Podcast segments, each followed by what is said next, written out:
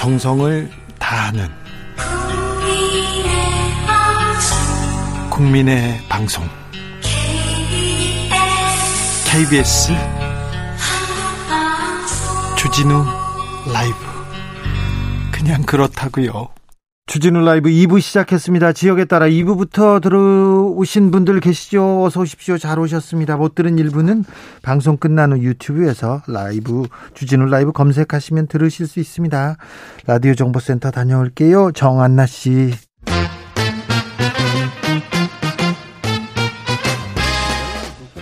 3월 9일 대선 어떤 후보를 대통령으로 뽑을지 결정하셨습니까?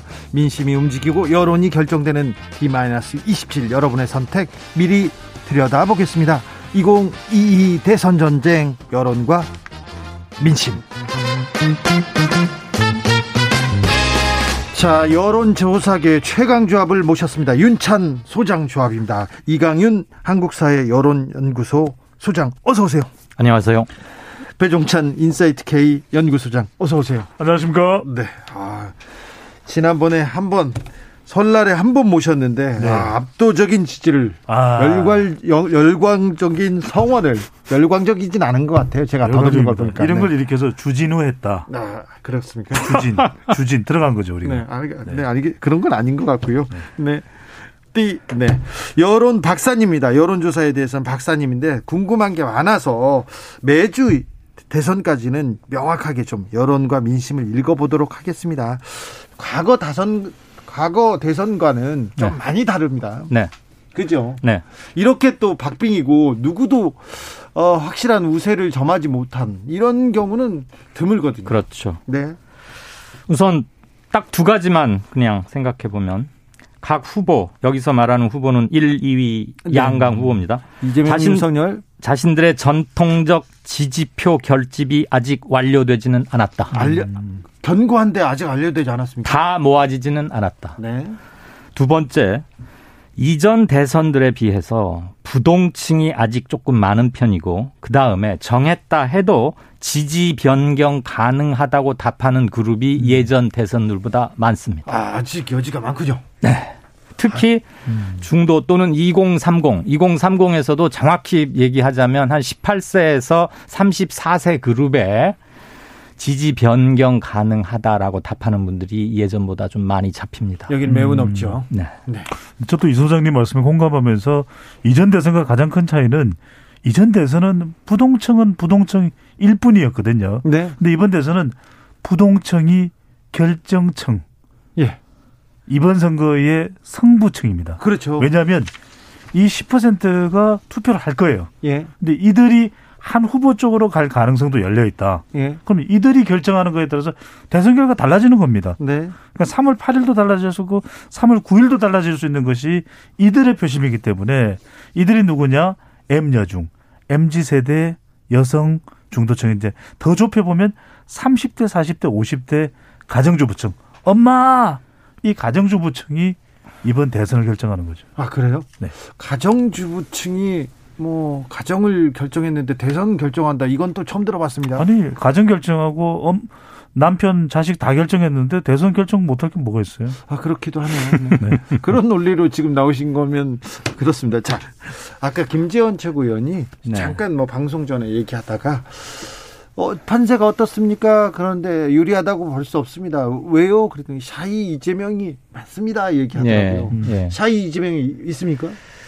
일부 있겠죠. 예. 그런데 shy 이재명을 말한다면 shy 윤석열도 있습니다. shy 윤석열도 좀 있겠죠. 예, 그래서 음. 일테면 shy 어느 특정 후보가 있으면 여론조사에서는 잡히지 않다가 막상 표 개표 뚜껑을 까면 확 나타나는 거잖아요. 그거의 네. 대표적인 게 shy 트럼프였죠. shy가 네. 처음 대통령 될 때, 그렇죠. 재선에 나왔다 떨어질 때 말고 네. 그때는 shy 트럼프가 있었어요. 음. 네. 그런데 지금은 두 후보나 또는 후보 가족에 관한 뭔가 좀 석연찮은 리스크들이 상당히 꼬리에 꼬리를 물었지 않습니까? 네. 음. 기타 등등 그런 이유들로 해서 흔쾌히 흔쾌히 자신의 지지 성향을 대놓고 밝히지는 못하는 사람들이 조금씩은 잡힙니다. 그런데 음. shy 이재명만 있다면 그건 투표 아, 개표를 하면 변화 요소가 되겠죠. 근데 shy 윤석열도 있기 때문에 정확히 그게 몇 퍼센트인지를 계측해내는 일이란 거의 불가능에 가깝고요. 그러니까 shy니까. 그래서 양쪽 다 shy 그룹이 있기 때문에 저는 그게 유의미한 변수가 되지는 않을 거라고 봅니다. 근데 샤이 진보가 있다면 그들은 누구일까? 그러니까 수치상으로 데이터상으로 분석하는 게 맞을 텐데 대통령 지지율이 40%대 초반까지 나오는데 지금 이재명 후보의 평균 지지율이 그 정도 안 나오거든요. 예. 그 이야기는 대략 대통령 긍정평가에서 이재명 후보의 평균 지지율을 빼면 한 5, 6%포인트. 네. 근데 저는 중요한 게 이들을 그러면 샤이 진보라고 치자. 그러면 과연 이들이 투표소에 가서 이재명 후보를 기꺼이 또 반드시 찍을 것이냐 그건 또 다른 이야기거든요. 그 그러니까 게다가 음. 게다가 정권 교체를 바라는 층은 한 51, 2%가 아직도 좀 잡혀요. 그렇죠. 그런데 윤석열 후보의 지지율은 맥시멈이 한 45% 정도입니다. 여기도 많이 거기도 5 내지 6% 포인트가 비어요. 물론 음. 그 중에 일부는 안철수 후보에게 지금은 가 있는 건 맞는데 그래서 그걸 shy 이재명 또는 shy 윤석열로 볼 거냐 아직 정하지 않은 것으로 볼 거냐는 조금 논란이 있고 요 며칠 사이에 갑자기 shy 단어가 나오기 시작했는데 음. 저는 아직은 그렇게 크게는 네. 저는 이게 제가 또 이제 너무 어, 좀 우습게 표현을 하는 것을 뭐 주변에서도 뭐 안 좋아하시는 분도 있는데 저는 중요한 게 이 음. shy가 투표소에 가는 게 중요하거든요. 네. 그렇지. 그렇다면 아까 이강윤 선생님 말씀하신 대로 지지층도 완성이 안 됐다. 저는 이게 핵심인 것 같아요. 그러니까 이재명 후보도 그렇고 윤석열 후보도 그렇고 shy 진보나 shy 보수를 투표소로 끌어내는 게 중요하다. 앞으로 그 명분을 만들어준 게 뭘까? 샤랄라죠. 샤랄라가 봐요. 그러니까 shy가 투표소에 가기 위해서는 그래 난 가야 돼 떳떳해 명분이 있어. 즐겁게 해줘야 돼요. 샤랄라가 되려면은 이유를 대줘야 됩니까? 그렇죠. 그러려면은 이재명 후보는 대장동이나 김혜경 씨 리스크를 해소해야 되는 것이고 윤석열 후보는 여전히 검찰총장 때 검찰 개혁을 제대로 했었냐 이 꼬리표도 달려 있거든요. 그리고 김건희 씨 리스크가 끝날 때까지는 끝난 게 아니라 저는 이 혹을 누가 먼저 떼, 떼느냐 떼낼 수 있느냐에 달려 있는 그 거죠. 혹을 뗄 수는 있습니까? 샤랄라가 가능할까요? 쉽지가 않죠. 쉽지가, 쉽지가 않아요. 않아요. 샤랄라 실패한 걸로 하겠다고요. 그러면 음. 1719님께서 샤이 안철수는요 이렇게 얘기하는데 안철수 후보는 좀 흐름이 어떻습니까? 안철수 후보는요 지금 약 뭐 8%에서 11% 사이 그냥 얘기하기 좋게 한 9% 안팎 정도라고 칩시다. 네. 안 후보에 대한 충성도가 다른 이재명, 윤석열에 비해서 굉장히 낮, 약합니다. 약하죠, 약하죠. 그래서 안 후보를 현재 지지하고 있지만 저희 KSO의 조사, 이따가 뭐 개요를 함께 불러드리겠습니다만 최근 조사에 따르면 안 후보를 지지하고 있는데 약 40%쯤은 바꿀 수 있다라고 답합니다. 아, 굉장히 40%나 네. 해당한 거죠. 예. 그러니까 그만큼 변동폭이 크다는 것이고 그래서 샤이 안철수는 따로 명명하기에는 거의 뭐 없지 않느냐. 저도 안 후보 지지율이 바뀌기 쉽지 않을 것 같아요. 왜냐하면 결과적으로 대선 후보가 중요한 것은 자기가 가지고 있는 마지막 한 수. 결정적으로 유권자들이 지지층들이 끝까지 자기를 지지해주는 이 이른바 충성도가 중요하거든요. 선거에 나가는 모든 후보들은 인지도 높여서 그러니까 지금 안철수라는 인물을 모르는 사람 거의 없잖아요. 예. 지난 10여 년간 우리 그렇죠. 선거 정치판에서 계속 머물러 왔을 건데 또한 호감도인데 호감도 나쁘지 않습니다. 지금 발표되는 호감도를 보면은 도덕적 리스크나 가족 배우자 리스크 등등을 따져보면 다른 후보들에 비해서 호감도 앞서 있습니다. 그런데 뭐가 문제냐? 마지막에 충성도입니다. 이 충성도는 이념에 의해서 지금 진영 간 나눠주고 있죠. 그러니까 북한 미사일 발사나 안보 이슈가 터지면 안철수 후보가 쫄아들어요. 이게 그런 현상 또 지역 기반이 정확하게 어디냐? 부산일까? 수도권일까? 또 세대 기반이 뭔가 40대면 명확하지 20명, 않습니다. 예, 60대 이상이면은 윤석열이 있는데 이 열풍도 그냥 20대 학생에만 머물러 있는 것이 저는 마지막까지도 안철수 후보의 지지율은 큰 폭으로 변화가 있기는 힘들 것 같아요. 그렇다면 단일화는 어떻게 될까요? 그렇다면 여론조사로 지금껏 단일화를 한다는 얘기는 들어봤지만 10분 만에 단판한다는 얘기는 못 들어봤는데요.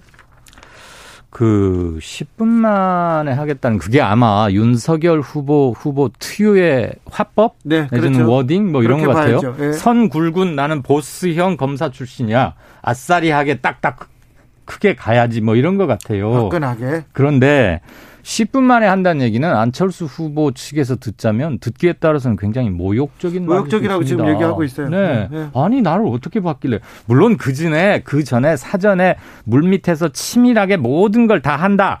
그것을 괄호 속에 놓고 윤 후보는 생략하고 말을 했는지는 모르겠는데 다분히 오해를 불러사기에 충분한 말이고요. 단일화 이슈가 꺼졌다고 말할 수 있는 사람은 아무도 없을 겁니다. 네. 그러나 단일화가 여론조사 방식이건 담판 협상 방식이건 간에 대단히 대단히 어려운 건데 참고로 지난번에 있었던 두 번의 음. 대선의 이전 단일화 사례를 보면 D-26 때 음. 문재인 안철수 2012년 대선 때입니다. 그리고 김종필 DJ 유명한 김대중의 그 DJP, DJP. 연합도 음. D-28에 음.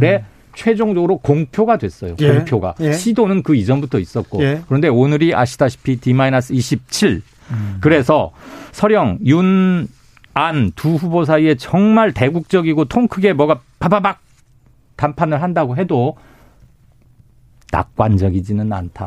반대로 이재명과 음. 안철수 역시도 얼마나 진전이 돼 있는지는 모르겠으나 그렇게 비전이 밝아 보이지는 않는다. 다만 불씨는 살아는 있다. 그 불씨가 없는 건 아닌데 10분 만에 할 수 있는 것은 뭐 김현자나 이효리가 할 수 있는 거죠. 뭐 정치판에서는 생각하기 어려운 것이고. 네, 이효리 나왔습니다. 자, 근데 이제 네. 중요한 건 뭐냐면 결국 당위성의 법칙이냐 현실성의 법칙이냐 당위성의 법칙에 따르면은 단일화를 하는 것이 훨씬 정권 교체 경쟁력이나 파괴력이 있거든요. 네. 그럼 그걸 왜 안 하느냐? 네. 근데 현실성입니다. 윤석열 후보가 오차 범위 내라도 지금 이재명 후보를 앞서가는 추세라면 어? 내가 이길 것 같은데 삼자 후보 안철수 후보까지 포함하더라도 완주한다더라도 윤석열 후보 쪽에서 국민의힘 내에서는 이길 것 같은데 이러면 단일화에 선뜻 응하기 어렵고 더 큰 현실성의 법칙은 뭐냐면 이준석 대표입니다. 네. 싫어도 단일화가 너무 싫은 거죠. 그런데 어떻게 이준석 대표를 마다하고 윤석열 후보가 단일화에 적극적으로 나섰을 때 이렇게 되기는 어려운 것이거든요. 그것도 변수예요. 네, 그렇다면 저는 단일화가 정치는 생물이고 요즘엔 정치를 샘물 이런 이야기도 하는데 선거는 미생물이거든요. 그렇다면 저는 이광윤 선생님 말씀대로 유난 단일화도 어떻게 될지 모르겠지만 이 안 단일화 이재명 안철수 후보 단일화도 저는 안 된다고 보기는 어려울 것 같아요. 이 가능성도 저는 열려 있다고 봅니다. 윤 안 단일화가 가능성은 조금 더 크겠지만 가능성만 놓고 보면 이 안 단일화도 없다고 할 수는 없고 이 단일화가 한쪽은 완전히 짐 싸고 집에 가는 철수형 단일화가 아니라 네. 안철수 철수가 아니고요. 완전히 뒤로 빠진다는 그렇죠. 철수형 단일화가 아니라 음. 공동정부 또는 연합정부 정치적 제휴 엄청나게 많은 걸 줘야 돼요. 예. 그런 의미로의 연합 법적 제휴라면은 조금 얘기가 달라질 수 있어요. 음. 대한민국 힘내라님께서 하루 전에도 단일화 할 수 있다 이렇게 얘기했고요. 그럼요. 1402님께서는 10분 만에 단일화 그건 강제로 주저앉히는 거지 단일화는 아니죠 얘기합니다. 박보영님께서는 샤이는 화가 화가 나야 갈 것 같아요. 상대 후보는 절대 안 된다고 생각할 때 투표하러 갈 것 같습니다. 이렇게 얘기하는데 지금 사실 나 여기도 저기도 싫어. 나 투표 안 할 거야. 그런 분들이 많이 있습니다. 그분들을 잡는 게 가장 큰 관건이 될 것 같습니다. 근데 음. 변수가 하나 생겼습니다. 그 전에는 김건희 리스크 그리고 그 다음에는 김혜경 리스크라고 보도가 많이 나왔는데 갑자기 오, 윤석열 후보가 오늘 새로운 폭탄이 하나 터진 것 같아요. 예, 윤석열 후보가 적폐 수사에 강 적폐 수사 얘기를 꺼내자 네. 문재인 네. 대통령이 이건 이거에 대해서는 강력하게 분노한다. 사과 요구한다. 나왔습니다. 네. 이 부분이 저는 민심에 좀 요동을 칠 것 같다. 그런 생각을 해봅니다. 동의합니다. 네. 강력한 분노와 음. 사과라는 굉장히 수준 높은 아마 청와대에서 대외적으로 발표하는 문건 중에 동원할 수 있는 최고 수위의 발언이에요. 문재인 대통령이 화가 나도 이런 얘기를 잘 안 해요. 근데 정말 화가 난 거예요. 오늘 이렇게 회의하러 걸어 나왔는데 음. 얼굴이 상기돼서 어. 굉장히 좀 표정 보셨죠? 네, 화가 났더라고요. 이게 지금 음. 최고치 같은데요. 네. 현 정부의 존립 기반이자 존립 근거이자 존립 이유를 직접적으로 건드렸어요. 윤석열 후보가 중앙일보와의 인터뷰에서. 네. 근데 오해 삼직한 말을 많이 했어요. 네, 네. 이 정부 초기처럼 적폐 수사를 하겠냐 기자가 그렇게 물으니까 네. 정말 본인의 해명대로 아니 나는 잘못이 있으면 원칙대로 수사하겠다는 거였으면 서령 기자가 그렇게 유도성 질문을 했어도 아 그 질문은 좀 너무 너무 앞서 나갔다. 만약에 문제가 있다면 검찰이 알아서 할 것이고 만약에 내가 집권을 하면 대통령으로서는 수사에 관여를 하지 않겠다. 이렇게 말했으면 그렇게 큰 이슈가 안 됐는데 그렇죠. 그걸 그대로 받아서 어 당연하지 해야지 한다 음. 이렇게 말을 해버렸거든요. 한동훈이 왜 안 되냐 이렇게. 그래요. 그러면서 뭐 독립운동 비슷하게까지 저 축해 세웠던데 그건 네. 개인적 감정이라고 치고요. 그 말은 곧 정치 보복 가능하다라는 제목으로 뽑힐 수밖에 없는 답변입니다. 그렇게 익힐 수밖에 없어요 국민들한테는. 그래서 이게 이전에 배우자 뭐 논란 이런 것들이 막 피어오르고 그랬죠. 어제 사과도 있었지만 네. 그거를 새롭게 덮을 수도 있는 또는 완전히 덮어버리진 못하더라도. 하더라도 논점이 하나 새로 생긴 거죠. 예. 통합에 이바지해야 할 선거의 궁극적인 목적이 뭡니까? 경쟁 끝에 승복이고 통합으로 가는 길이잖아요. 그렇죠. 아까 중도층에 중도층에 구애하는 네. 이유가 뭡니까? 예. 그런데 통합이죠. 한편으로는 정치 보복을 강력히 시사한다. 이것은 선거의 본령과는 완전히 어긋난 그래서 이게 문제적 선거, 발언이라고 봅니다. 선거에 미치는 영향이 만만치가 않을 것 같아요. 왜냐하면은 윤석열 후보가 그런 발언을 한 이유는 검찰이 정부의 문재인 정부의 신여다 공수처가 신여다 이런 발언까지 하면서 이제 보수층 결집 의도로 보입니다 시도로. 그래요? 근데 보수층 중에서도 이제 박근혜 전 대통령 또 태극기 부대를 더 결집할 수 있는 왜 문재인 대통령과 대립각을 세우면 그런 효과를 누릴 수 있다고 또 판단할 수 있는 부분인데 근데 박 문재인 대통령이 아무런 반응을 보이지 않았다면 모르겠는데 주진우 진행자께서 말씀하셨던 대로 상기된 모습 음. 또 결연한 또 표현 네. 이런 것 자체는 친문 지지층을 결집하게 만들거든요. 네. 그 이야기는 뭐냐면 다시 박근혜 전 대통령도 재소환될 수 있습니다. 그렇죠. 자, 유권자들이 어떻게 볼까요? 문재인 대통령과 박근혜 전 대통령 사이에 시즌 3 대결이다. 2012년, 2017년, 2022년. 이러면 또 상황이 달라집니다. 그러게요. 그래서 저는 지금 다시 말을 또 윤석열 후보가 바꾸고 있는 것이 아예 그런 이야기 아니다. 그리고 예. 뭐 이건 어, 뭐 사정에 영향을 미치지 않을 것이다. 우리 검찰의 대통령 난 다르지 않다. 같은 생각이다. 네. 말은 그렇게 했어요. 말은 또 바꾸었는데 이게 일단 진화되기가 쉽지 않을 그 수도 있죠. 항상 첫 발언이 두 번째 해명 발언보다 당연히 강할 수밖에 없어요. 네. 신문에 무슨 오보가 나고 나중에 무표만하게 손톱만하게 바로 잡습니다라고 써봐야 바로 잡습니다만 잘안 음. 들어옵니다. 네. 자. 그 대통령의 강력한 반발을 불렀던 중앙일보와의 윤석열 후보의 발언은 자, 전통적 보수층에서 아직 윤 후보에게 확실히 넘어온 것 같지 않은 표의 일부 결집을 할 수는 있습니다. 네. 그 효과는 있을 거예요. 그런데 지금 정권 교체 심리 각을 완전히 세움으로써 분명하게 확립하겠다는 건데 그만큼의 반작용 또는 플러스 알파로 민주 전통적인 민주당 지지층에서 아직 이재명 후보에게 쉽게 가지 않았던 사람들로 하여금 결집하게 위기 심리를 일부 자극할 수 있어요. 적폐 청산 그리고 검찰이 나서서 수사를 한다. 이거 노무현 대통령을 떠올릴 사람들이 많고요. 네. 그 때의 아픔 이거를 또 얘기하는 사람들이 많습니다. 그리고 오늘 문 대통령이 세계 7대 통신사와의 서면 인터뷰에서 노 대통령의 죽음을 다시 상기시키면서 음. 소환해가지고 네. 그런 비극을 겪고도 우리 정치 문화가 달라진 게 하나도 없다라고 개탄했습니다. 네.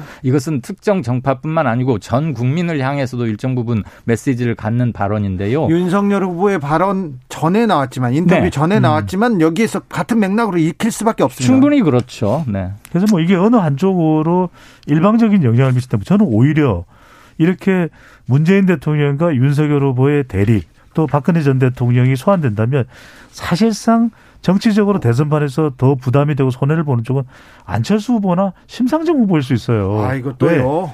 더 결집을 하기 때문에 네.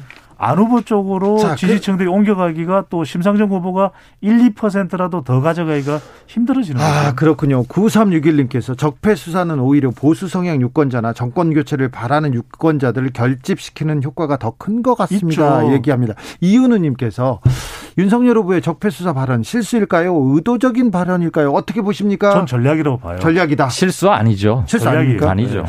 그렇게 고도로 이렇게 깊이 생각하시는 분은 아닌 것 같은데. 항의 받으면 어쩌시려고? 아니요, 제가 아는 윤석열 검사는 네. 그랬었어요. 깊이 생각을 안 해가지고 제가 가끔 좀 생각 좀 하시라고. 음, 네, 예. 아닌 척하면서도 다 해요. 그 거기까지요? 그럼요. 많은 분들이 그런데 어제 그 중앙일보 인터뷰가 인, 지면 인터뷰잖아요. 지, 나가다가 우발적으로 음. 기자가 마이크 들이댄 게 아니고 그렇죠. 사전에 질문지 받고 생각할 시간 있는 다음에 한 거예요. 사회 분야의 첫 질문에 바로 나옵니다. 예. 그래서 이건 우발적인 실현성 답변이라고 볼 수는 없고요. 자, 알겠습니다. 네. 자, 문재인 대통령이 말 나오자마자 이준석 대표나 그리고 음. 또 국민의힘에서 이거는 대통령이 선거 개입했다. 그렇죠. 형사처벌감이다. 여기까지도 나왔어요. 전면전이에요. 그런데 윤 후보는 아이고 우리 대통령하고 같은 생각 한 발 이렇게 뒤로 물러나기는 했지만 사과할까요? 유감 표명할까요? 절대 사과 안 할 거고요.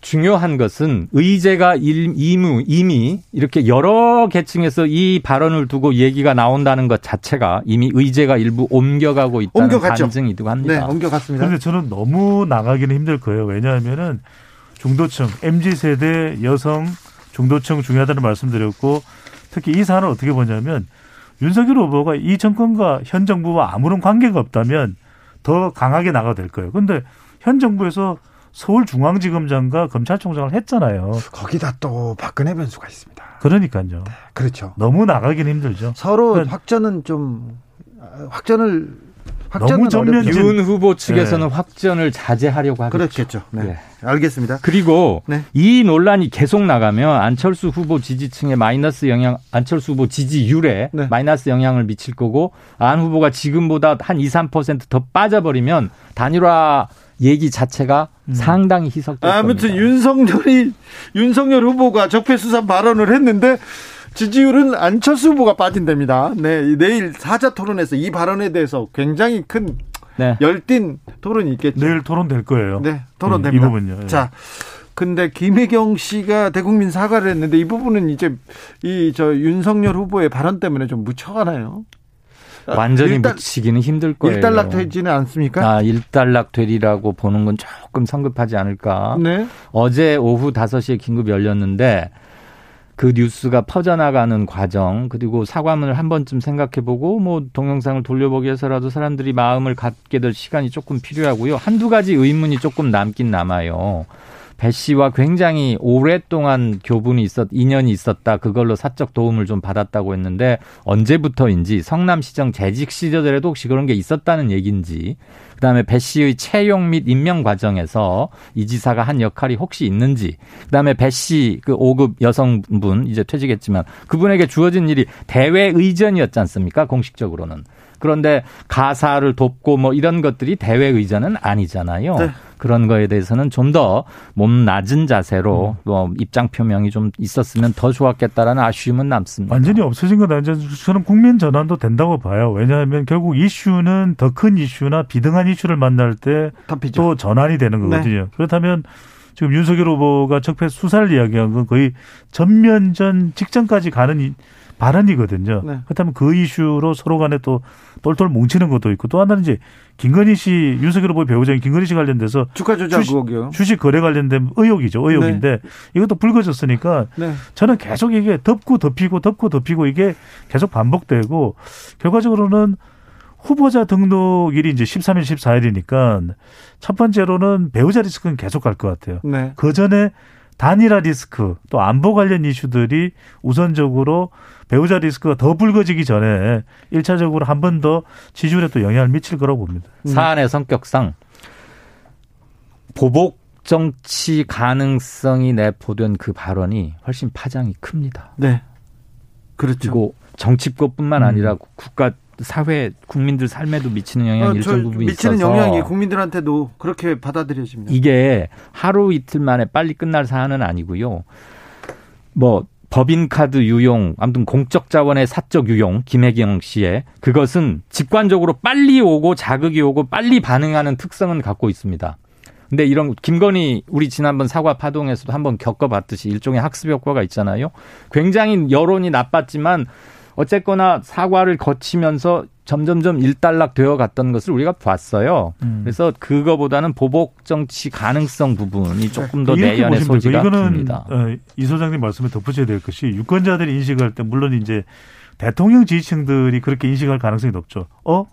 윤석열 후보가 대통령이 된다면 문재인 대통령 수사받겠네? 그렇죠. 이게 굉장히 선거판에 미치는 인식적 그렇죠. 영향이 클 수 있다는 거죠. 네, 아무튼 양쪽 지지층은 더 단단하게 단단하게 지금 결집할 가능성으로 보입니다. 네. 3321님께서 일반 유권자들이 진짜 적폐청산이라는 단어를 정치 보복이라고 받아들일까요? 다분히 정치적인 입장이 해석인 것 같습니다. 이렇게 얘기하셨고요. 닥터킴님께서는 대통령 후보가 대통령 권한에 없는 수사를 언급한 것 자체가 정확히 정치 보복입니다.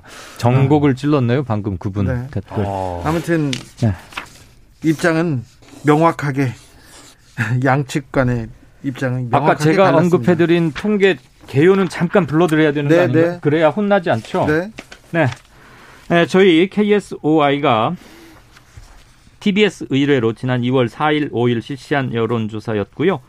조사 인원은 1,011명, 플러스 마이너스 3.1%포인트에서 어, 신뢰 오차범위고요. 응답률은 9.4%입니다. 보다 자세한 사항은 중앙선거 여론조사 심의위원회 홈페이지 보시면 되겠습니다. 이제 단답형입니다. 여기 질문입니다. 네. 네 크게 걸, 걸, 거셔야 됩니다. 신뢰도가 지금 걸려 있어가지고 양쪽 손을 저한테 걸던가 다른 걸 걸던가 해야 됩니다.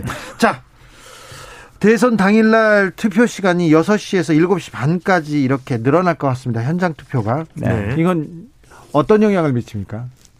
누구한테 유리합니까? 어느 정당에 특별한 유불리 없다의 겁니다. 그렇습니까? 어, 저, 저도 이거 현재로서는 알기 힘들 것 같은데요. 네. 누가 더 코, 로나에 많이 걸리나 그런 그, 거는 우리나라에서는 안 미칠까요? 코로나 바이러스가 네. 무슨 뭐 특정 정당 지지하고 아무 상관없는 거죠. 미국에서는 이거 영향을 미쳤어요. 네, 있었어요. 그렇죠. 네. 네. 자, 네. 또두 번째로는 자, 2030 지지율 네. 지지, 지지층이 좀 움직이고 있습니까? 예. 지금요? 어떤 네. 어떤 점에서 이렇게 영향을 받습니까? 한 열흘 전에 비하면 네. 2030에서 아직 정하지 못한 층은 많이 줄었어요. 네. 한, 한 20, 22% 포인트, 22% 정도에서 한 12, 3포인트 저희 걸로는 네. 그렇게 줄었는데 정한 사람들 중에서도 아직 가변성 역시 25% 정도 됩니다. 네.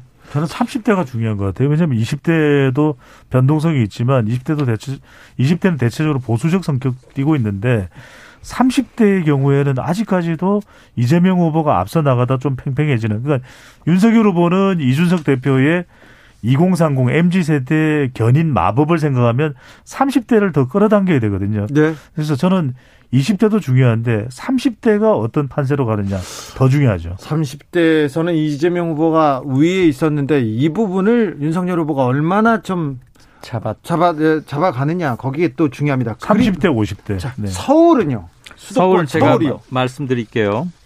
서울은 5주 연속 윤 후보가 오차범위 밖으로 이기고 있습니다. 서울에서 이재명 후보가 윤석열 후보한테 지면 네. 대선에서 이기기 힘듭니다. 그렇죠. 어느 후보든 서울을 놓치고서 이겨본 사람은 박근혜 후보 한 명뿐이었습니다. 그러, 2012년 대선에서. 그렇죠. 근데 네. 윤석열 후보는 뭐 영남 영남 의 지지가 있기 때문에 수도권에서 조금 지더라도 승부를 걸어볼 수 있으나 이재명 후보가 서울에서 진다면 이거는 굉장히 암울한 소식이 될 수 있습니다. 네, 저희 조사 최근 걸로는 서울 이재명 37.8, 윤석열 44.2, 안서 안철수 7.6으로 잡혔습니다. 그래요. 네.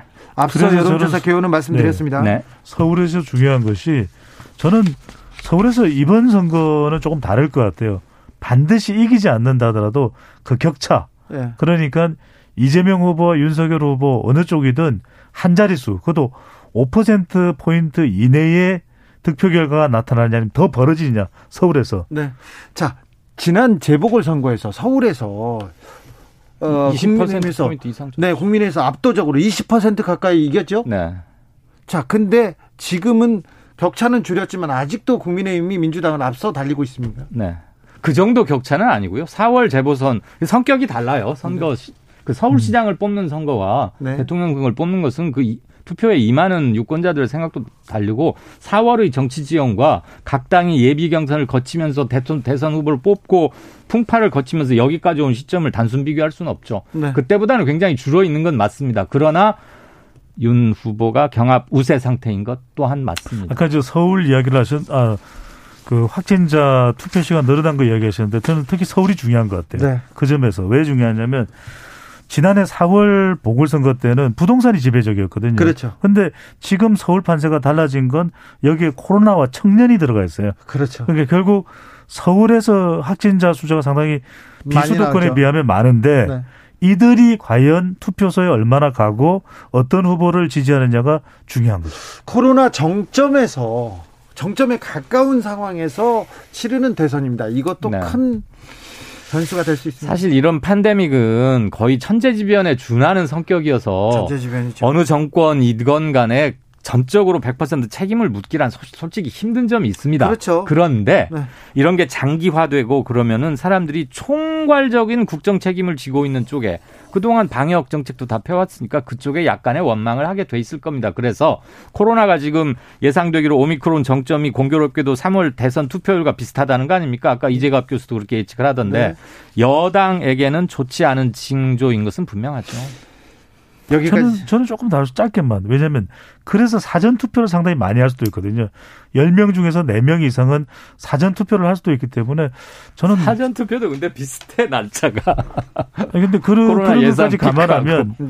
네. 뭐 네. 굳이 여당에 불리하다고만 할 수는 없을 수도 있다. 알겠습니다. 심리적으로 좀 그렇단 얘기예요. 그렇죠. 네. 방역에 대해서는 뭐, 뭐 우리나라가 잘해내고 있다고는 얘기를 했는데 이걸 또 국민들이 어떻게 평가할지. 네. 자, 지금까지 여론과 민심 읽어봤습니다. 이강윤, 배종찬, 배종찬, 이강윤 두 소장님 감사합니다. 고맙습니다. 감사합니다. 교통정보센터 다녀올게요. 이승민 씨. 대선을 향해 외쳐라. 하루 한 소원. 주진우 라이브 청취자들이 보내주신 정치권에 바라는 소원 하루에 하나씩 정치권을 향해 날려드립니다. 오늘의 소원은 002님 정치인분들께 바랍니다.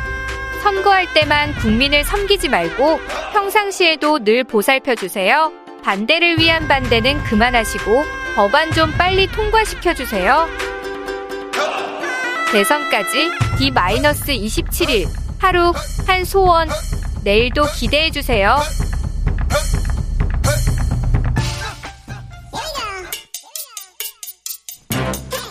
뉴스를 향한 진지한 고민 기자들의 수다 라이브 기자실을 찾은 오늘의 기자는 한결의 김민아 기자입니다. 어서 오세요. 네, 안녕하세요. 어디에서 오세요? 아, 지금 국회에서 왔습니다. 무슨 취재하다 오셨어요? 아, 오늘은 저 단일화 관련해서 조금 단일화 진전이 어떤 있습니까? 분위기인지 분위기가 어떻습니까? 미묘하게 조금씩 열리고 있는 그런 느낌을 받았습니다. 아, 단일화 쪽으로? 네, 일단은 안 안철수, 된다고 하기는. 네. 안철수 후보의 마음이 바뀌고 있습니까? 그건 이제 본인 본인만 아는 거여서 본인이 결단할 일이어서 주변에서는 잘 모른다라고 얘기를 하고 있는데 음. 그 안철수 후보가 기자들이랑 이제 질문 하면 질문 응답하면서 나오는 발언도 조금씩 조금 가능성을 여는 듯한 분위기가 감지가 됩니다. 그렇습니까? 네. 네. 그런데요, 이 코로나 시대에는 저 유세를 어떻게 해요 선거 운동을? 그러게요. 지금 이제 바깥에서 네네. 대규모 뭐 동원 뭐 이런 그 공연 같은 유세 이런 건 없잖아요. 맞습니다. 코로나로 치러지는 첫 대선이기 때문에 각 당에서도 어떻게 준비를 하고 있는지 또 예전과 굉장히 달라진 풍경들이 많은데요. 국민의힘 같은 경우에는 오늘 뭐 유세곡이랑 이런 거는 이전처럼 정리를 해서 발표를 했습니다. 유세를 다니긴 다닐 것인데 가장 저 그런 방역 방역 상황을 정말 최대로 잘 챙겨서 감염 조심하면서 다니겠다라고 이렇게 하고 있고 또 후보가 현장에 모두 다 들리기보다는 그 AI 윤석열을 이용해서 각 지역마다 어, 맞춤형으로 정책을 발표하고 유권자들을 만난다 이렇게 조금 밝혔습니다. AI가 네. 그런데 네. 지금 국회에서 네. 정치권에서 네. 올림픽 네네. 돌발 변수가 된 그 중국 반중 감정 맞습니다. 이걸로 또 조금 미묘하게 갈립니다. 맞습니다. 사실 올림픽 같이 좀 대형 스포츠 경기가 있으면 정부에 유리하다라는 얘기가 있었어요. 올림픽에서 금메달 따고 또 만세 부르고 그러면 또 국뽕이 차오른다. 네네. 뭐 국가를 도와야 되는 거 아니냐 네네. 그런 얘기 했죠. 맞습니다. 그래서 사실 그렇게 변수가 될 거라고 예상을 못 했는데 이제 초반에 편파 판정 그 이야기가 나오면서 사실 지금 최근에 2030들이 그 많이 강조해왔던 불공정 이슈랑 연결을 시키려는 그런 모습이 많이 보이고 있고요. 예. 그리고 이제 중국과 반중 정서를 이용한 이제 국민의힘 쪽과 또 중국과 그 올바른 관계를 가져가야 된다라는 민주당 쪽 이제 맞붙으면서 올림픽이 하나의 이슈가 되고 있는 상황입니다. 그러니까요. 네네. 아무래도 국민의힘 쪽에서 조금 약간 뭐 이 분위기를 즐기는 듯한 이런 소리들이 나옵니다. 네, 윤석열 후보 경우에는요, 그 쇼트, 쇼트트랙 편파 판정이 나오고 한복을 입은 그 소수민족 그 올림픽 개회식이 네. 방영된 네. 직후에 대한민국 역사를 중국에 편입시키려는 동북 공정이다. 그리고 이것들을 정치 외교적 사안에 결부까지 시켜서 그 Foreign Affairs 기고문까지 이제 연달아서 나오게 됐는데 문재인 정부의 대중정책을 굴복이라고 지목을 하고 삼불 입장 이거 선언을 하면서 고분고분한 태도를 보이고 있다라고 비판하는 목소리를 연달아 내놨습니다. 문재인 정부의 대중 정책은 굴복이다 이렇게 네네. 지목했어요. 맞습니다. 아까는 방금 전에는 우리 대통령하고 같은 생각이라고 했는데 네 그러게 말입니다. 네. 사안별로 나뉘고 사안별로. 있고 네 그런데 네. 김종인 위원장하고 윤석열 후보 만나기로 했잖아요. 윤석열 후보는 또 홍준표 의원하고도 만나기로 했는데 둘 다 못 만났어요. 왜 그래요? 네 맞습니다. 김종인 위원장과 윤석열 후보가 사실 어제 만날 수 있다라는 그 예고 기사가 나왔었고요. 네? 김근식 교수 뭐 출판 기념회에 둘 다 참석한다라고 했다가 김종인 위원장이 불참하면서 그 만남이 불발이 됐습니다.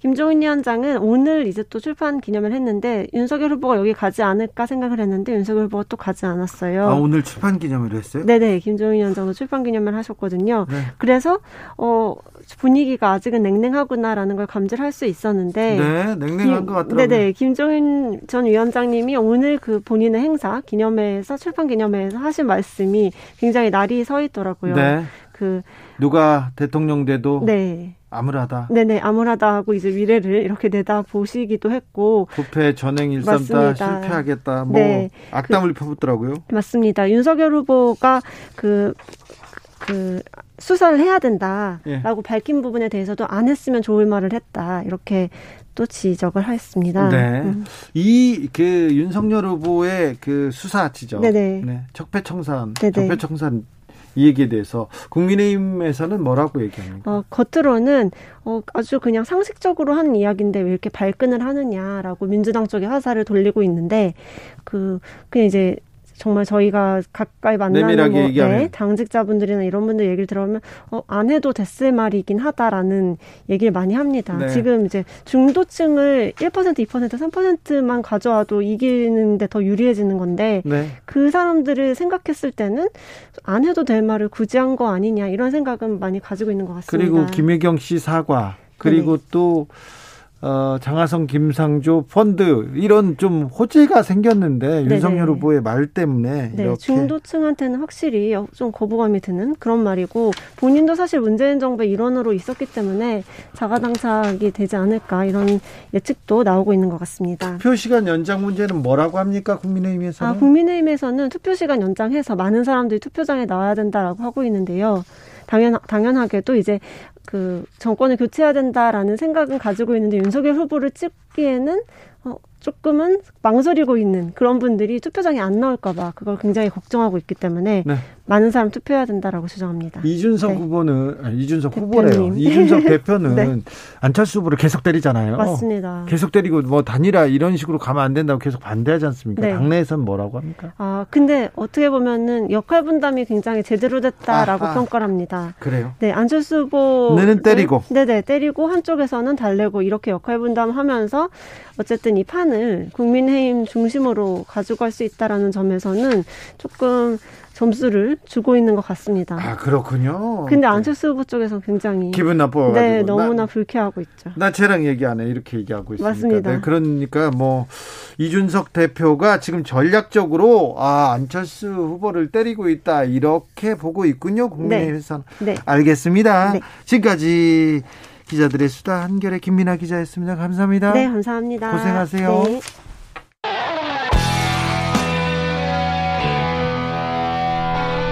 스치기만 해도 똑똑해진다. 드라이브 스루 시사 주진우 라이브.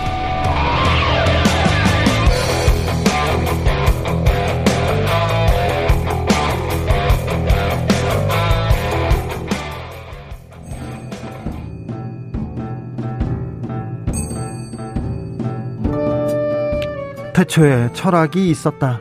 하늘과 땅 사이 쏟아지는 궁금증, 세상의 모든 질문. 이제 철학으로 풀어보겠습니다. 철학 어렵다고요? 일단 맛이라도 봅시다. 철학의 맛.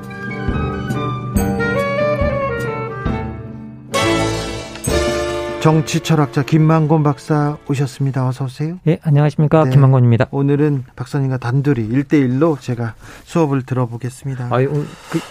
오늘은 철학의 맛 중국 이야기 예. 좀 해 보려고 합니다.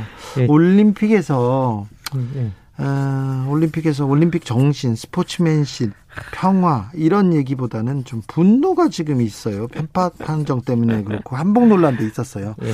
이 베이징 논란 어떻게 음. 보고 계십니까? 아니 뭐 제가 쇼트트랙 전문가가 아니지만 네. 뭐 저도 보면서 열은 좀 받았었는데요. 네.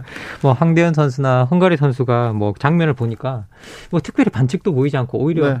상대편이 반칙을 한 게 아닌가 싶은 이제 헝가리 선수 같은 경우는 네. 명백하게 그런 장면도 있었기 때문에 뭐 저도 화는 좀 났던 것 같습니다. 아니 철학자가 예. 이렇게 고뇌하신 철학자도 화가 납니까? 아니 무슨 소리십니까? 이게 가장 이게 원초적인 부분이고요. 네. 뭐 제가 아무리 개인이라 그래도 저도 뭐 이 국가의 일원이고 예 당연히 화가 나고요.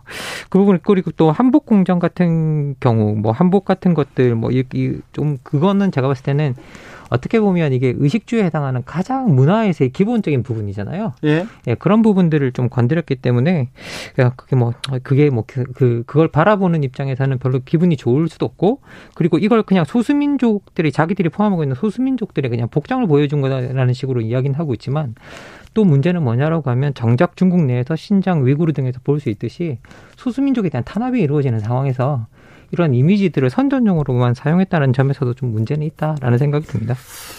아, 예전에는 이러진 않았던 것 같은데 예. 최근에 특히 젊은 사람들 예. 중에 예. 중국 조선족 에 대한 저 반감, 반중 정서, 음, 음. 반중 정서가 혐오까지도 이렇게 음, 가는 사람도 있습니다. 예, 뭐 이렇게 최근에 이게 엄청난 것 같은데요. 실제 2020년 동아시아 연구원의 그 조사한 자료를 보니까요. 한반도 주변 사강 중 최근 5년 새에 한국인들의 적대감이 가장 큰 폭으로 늘어난 국가가 중국이고 우호감이 가장 큰 폭으로 줄어든 국가도 중국이었습니다. 아, 그래요? 그러니까 적대감은 늘어나고 우호감이 이제 줄어든 국가도 다 이제 그거였는데요. 근데 실제로 이걸 내용을 좀 들여다보면 이제 뭐 좀 왜 젊은 층에서 이럴까라는 생각을 우리가 좀 할 수 있는데 내용을 들여다보면 이해를 할 수 있는 어떤 부분도 좀 있는 것 같습니다. 실제 이제 우리가 흔히 농담처럼 제가 실제로는 이렇게 그 어떤 젊은 분이 쓴 칼럼도 봤는데요. 반중 정사패는 젠더 갈등도 없다라는 식으로 이야기를 하더라고요. 아, 그래요? 예. 그래서 대단하네요. 이게 예, 그 정도로 반중 정사가 심한 모양인데 있는데 그런데 이 반중 정서가 형성되는 곳이 주로 인터넷이 어, 인터넷이 아, 그렇죠. 이제 그런 그런데 특정 근데, 사이트 예 그런데 특정한 인터넷 사이트겠지만 여기서도 또 이해할 만한 부분이 하나가 있는 게 중국의 애국주의 홍위병이라고 해서 21세기 홍위병이라 그래서 이제 분노 청년이라고 불리는 집단들이 또 있다고 합니다. 근데 이게 1990년대 말 이제 중반부터 활동한 이제 소위 말해 중국의 인터넷 애국주의 청년주의자들 의 집단이라고 합니다. 그래서 그분들 예, 심각해요. 아주 심각하다 그러는데요. 아주 심각해요. 예, 그래서 이게 뭐 분노 청년이라고 불리는 이 집단들이 중국에 대해서 조금이라도 뭐 요기를 한다든가 중국에 대한 반감을 표현하면 우르르 몰려가서 거기 네. 좌표 찍고 그뭐 거기서 몰려가서 난장을 치는 어떤 일들이 지금 일어나고 있고요. 그래서 이런 이 분위기 속에서 이제 그 집단 내에서는 중국이 그 무엇보다 중요한 아이돌 취급을 받는다고 합니다. 이게 조국보다 사랑스러운 아이돌은 없다. 라고 네. 해서 중국이 최고의 이제 집단으로 꼽히고 있고 그리고 이제 또 더 큰 문제는 뭐냐면 중국 내 이 집단 내에서 한국을 어떻게 인식하느냐를 봤더니 한국을 문화 도둑이라고 여기는 이제 경향이 되게 모든 예, 것은 예, 중국에서 비롯됐다. 비롯되었다. 네, 예. 문화 도둑이요? 그렇죠. 니네들이 속국이고 우리 문화적 세례를 받았는데 한국이 이제 와서 중국 문화를 훔쳐간다. 이게 뭐 보니까 사건이 하나 있긴 있었더라고요. 2011년에 한국에서 이제 그 한자의 동의적 동의족 창제설이 나왔더라고요. 아, 그러니까, 그러니까 한자를 우리 민족이 만들었다는 거죠. 네. 우리 문자다. 네. 근데 이게 중국에서 대서특필되면서 난리가 났었다고. 아, 그것도 예, 예. 어, 네. 그래서 이게 어떻게 보면 야, 우리 한자를 니네들이 만들었다고 그리고 니네들 문자라고 이제 거기서부터 엄청난 반감이 시작되기 시작되었다고 하는데요. 그래서 지금 현재 지금 중국 청년 세대와 우리 청년 세대 사이에 엄청난 문화적 갈등이 좀 있고요.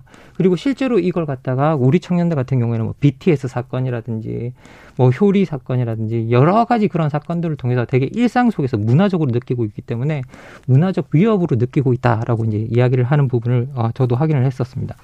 7853님께서 반중 정서는 중국 네. 스스로가 만든 겁니다. 6466 한복도 그렇고 쇼트트랙도 그렇고 중국은 왜 미국한테 밥 맞고 우리나라를 괴롭히는지 모르겠어요. 그런데요. 음. 저는요. 그 음. 일본 그 저, 저, 제 또래나 제 음, 친구들은 음. 일본에 대한 반일 감정은 음, 엄청납니다. 지소미아 분쟁 때 반일 감정 들불처럼 일어나고 불매운동도 있고 그런 친구들들 많은데 중국하고 우리 일본은 아니 중국하고 한국은 일본한테 뭐지 또 식민 지배도 당했고 전쟁도 항상 일본이 일으켰으니까 일본에 대한 반일 감정은 그렇다고 보는데 이거 이제 또 반중 음. 감정이 계속 음. 고조되는 음. 거는 이거는 어떻게 차이가 있다고 봐야 됩니까? 실제 이제 뭐 이 부분에 대해서는 왜 이제 왜 그렇게 이제 그 제가 최근에 이제 그 임명묵 작가가 쓴 글을 봤더니요. 어, 그, 이제, 이, 뭐, 이렇게 아주 젊은 청년 세대의 작가인데, 그 작가가 이제 지금 현재 많은 기성 세대들이 우리한테 왜 중국이 그렇게 싫으냐고 물어본다. 네. 그럼 우리는 또 역으로 물어보겠다. 왜 그렇게 중국이 좋으냐. 네. 지금 봤을 때 항상 우리 젊은 젊은 세대들이 봤을 때는 중국에게는 늘 우리가 실리적으로 접근해야 된다라고 이야기를 하면서 일본과 미국에 대해서는 대할 때는 그 실리가 사라지고 되게 원칙 같은 것들이 나오기 시작한다. 라고 이야기를 합니다. 그래서 대하는 태도가 다르다. 되게 이중잣대다. 라는 이야기를 하고 있고요. 그리고 지금 현재 실질적으로 어떤 문화적 위협이나 이런 것들로 봤을 때는 중국에서 이제 사실 어떻게 보면 가장 근본적인 문화적인 부분을 많이 건드리는 게 있는 것 같고요. 그리고 또 이 게임 세대 입장에서 봤을 때는 이 게임하는 와중에 또 뭐라고 해야 될까요? 중국에서 이제 부정 프로그램이나 그 뭐핵 프로그램 같은 걸 써서 그 규칙들을 망치고 그 규칙들을 허무는 그런 역할을 되게 많이 했기 때문에 자기들 세대에 있어서는 어떻게 보면 훨씬 더 반감이 많고 그리고 실질적으로 우리가 중국으로부터 훨씬 더 많은 소리를 듣고 많은 억압을 당하는 것 같은데 우리가 제대로 소리를 못 하고 있는 것 같아요. 많은 교류도 있고요. 또 유학 생들도 중국 유학생들이 음. 많습니다. 음. 7817님께서 젊은 층에서 반중 정서가 높은 이유는요. 대학에서 잘 확인됩니다. 음. 홍콩 사태 때 티베트 아, 인권 예. 관련 대자보가 붙으면요 친구로 보였던 음. 중국 유학생들이 득달같이 달려들어가지고요 음. 포스티 테러를 막 합니다. 한국은 소국이고 빠지라는 태도. 음. 중국 우월주의 모두 대학가에서 보게 됩니다. 필요할 때는 와서 공부하고 자기들 기분 나쁘면 마음대로 하는 이 문화가 뭔가요? 음. 아 젊은 세대는 저, 중국 친구들하고 접촉면이 좀 음. 넓어요. 예, 그리고 사실은 젊은이들한테 인식을 했을 때 중국이 왜 싫으냐라고 물어봤을 때 가장 많은 대답이 교양이 없어서다. 라고 이제 중국인의 교양이 없어서다가 40%가 넘었고요. 그리고 그 다음에 어, 그 민주주의와 인권에 대한 탄압, 민주주의 부재와 인권에 대한 탄압이 그 다음으로 등장한 걸 보면 지금 음. 말씀하신 내용이 고도로 다 반영되고 있다는 생각이 듭니다. 홍콩, 티베트 문제도 있었고요. 2095님께서 일본은 원래부터 싫었고요. 중국은 점점 싫어집니다. 얘기하는데 아 이렇게 음. 좀 이웃 음. 이웃들하고 잘 지내야 되는데 점점 싫어집니다. 이런 분들이 많습니다. 일본은 음, 경제나 문화에 대한 에 대해서 어떤 부분 또 배울 것도 있어요. 뭐 좋아하진 않지만 배울 것도 있는데 중국은요. 이 사람들도 그래요. 일본은 뭐 근면하고 깨끗하고 뭐 이런 것도 배워야 된다. 음. 약속도 잘 지킨다. 청결하다. 뭐 이런 얘기도 음. 하는데 중국에서는 배울 게 없다. 막 이렇게 얘기하는 음. 분들도 많더라고요. 사실은 최근에 이제 우리가 중국에서 국제 정치나 이런 데서 확인할 수 있는 것들이 중국 패권주의가 워낙 강해지고 있고요. 네. 사실 어떻게 보면 일본은 그 패권주의 저물었던 상태에서 우리 젊은 세대들이 일본을 아, 받고 그렇죠. 예 그리고 이제 우리 젊은 세대들한 입장에서 봤을 때는 이제 중국 패권주의가 패권. 부상하는 그렇죠. 입장에서 이제 이걸 보기 때문에 거기에 대한 반감이 더 심할 수 있다라는 생각은 드는데요. 어 기본적으로 이제 이 중국 패 지금 현재 나오고 있는 중국 패권주의가 뭐 중국몽이 상징하고 있고 어뭐 일로 뭐그 일로 일대 일로가 상징 상징하고 있듯이 그런 정책들 자체가 되게 중국 중심적이고 패권적인데 사실 이게 우리 젊은이들만 그런 건 아니에요. 왜냐하면 미국에서 퓨 리서치라는 아, 네. 기관에서 전 세계인의 의식 조사를 했을 때 전 세계인의 74% 거의 74%가 중국에 대해서 호감이 없다, 네. 비호감이다라고 이제 답을 했었는데 지금 지금 이렇게 중국이 하고 있는 어떤 중국계 패권주의적 태도가 사실은 사람들한테 설득력 없이 작동하고 있다라는 반감을 불러오기도 합니다. 네. 2849님 이웃 나라들과 반감을 갖고 살아가는 것 큰 문제입니다. 지금은 영토를 점령하는 시대는 아니라고 하지만 일본 중국과 반감으로 큰 손실을 볼 수 있어요. 그렇죠. 우리는 일본과 중국과 가장 가까운 데서 무역도 경제적으로도 많이 얽혀 있죠. 정치적으로도 그렇고요. 사륙기호님 중국을 좋아하지는 않아요. 하지만 실리를 따져야죠. 미국은 좋아합니다. 일본은 용서가 안 되죠. 이렇게 얘기합니다. 네. 네.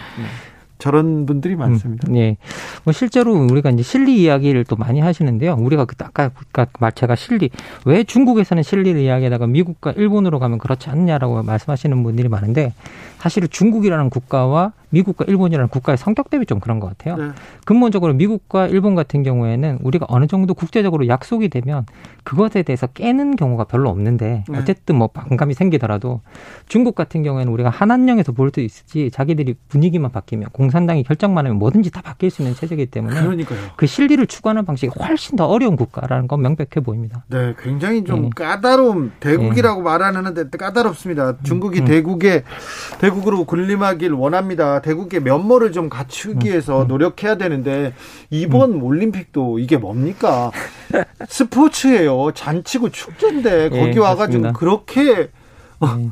이 이러면 음, 음. 뭐하러 이렇게 불렀는지 잔치집에 와서 음. 반칙 쓰고 있는 걸 보면 전 세계가 불쾌하죠. 예. 기본적으로 이제 어떤 대국이라고 하면 이제 자기들의 자부심을 고양하는 방법을 생각하는데 주로 그 자부심을 고양하는 방법이 우월성을 통해서 확보하게 되는데요. 네. 그런데 그 우월성을 확보하는 방식 자체가 억지로 뭔가 우월성을 확보하게 될 때 그거는 그 사람들을 설득하기보다는 오히려 반감만 일으킬 수밖에 없는데 지금 현재 중국이 이제 그런 상황에 놓여 있다라는 생각이 좀 듭니다. 중국과의 관계 중요하고요. 네. 반중 정서를 어떻게 음. 우리 음. 국민들한테 좀 누그러뜨리고 네. 상호 점진적으로 같이 이렇게 어, 앞으로 나가느냐 이런 음. 문제 중요할 텐데 이런 음. 문제를 정치가 좀 풀어야 되는데 정치가 또 좀 이걸 이용하는 측면이 있어요. 그렇습니다. 최근에 뭐 이제 우리 그 한그 그 대선 후보가 우리 뭐 그 외국인 의료보험 어 이야기를 네. 하면서 또 그 이야기를 또 했었는데요. 그리고 그 외국인 의료보험 이야기할 때 콕 집어서 이야기한 또 어, 집단이 이제 중국인들을 네. 이제 집어서 이야기를 해서 또 문제가 좀 되었던 부분이 있는 것 같습니다. 그런데 이제 그런 이야기를 할 때는 좀 사실에 기반을 했으면 좋겠어요. 근데 외국인 의료보험이 상당히 뭐 대손실을 입은 것처럼 이야기했는데 실제로 외국인 의료보험 같은 경우에는 뭐 2020년 기준으로 5,700억 흑자가 났었고요. 네. 그리고 이제 지난 4년간을 돌이켜 보면 1조 4천억 원 이상의 흑자를 남겼던 부분이 있습니다. 네. 그리고 중국인들한테 좀 많이 지출되고 있는 부분은 우리나라에 거주하고 있는 중국인 숫자가 압도적으로 많아요. 많죠. 예. 그렇죠. 그래서, 예, 그래서 그런 일이 일어나고 있다라는 것. 그래서 뭔가 그런 것들을 이야기할 때 사실에 기반해서 뭐 할 말을 하는 건 좋지만 사실에 네. 기반해서 하는, 하는 게 좋겠다 생각이 듭니다. 네, 윤석열 후보님 잘 들으셨죠? 자, 철학의 맛 여기서 정리하겠습니다. 오늘 결정적인 한마디 네. 해주십시오. 한자는 중국 에게, 한복은 한국에게, 아. 판정은 공정하게. 네, 판정은 공정하게. 예. 지금까지 김만곤 박사였습니다. 감사합니다. 수고하셨습니다. 네.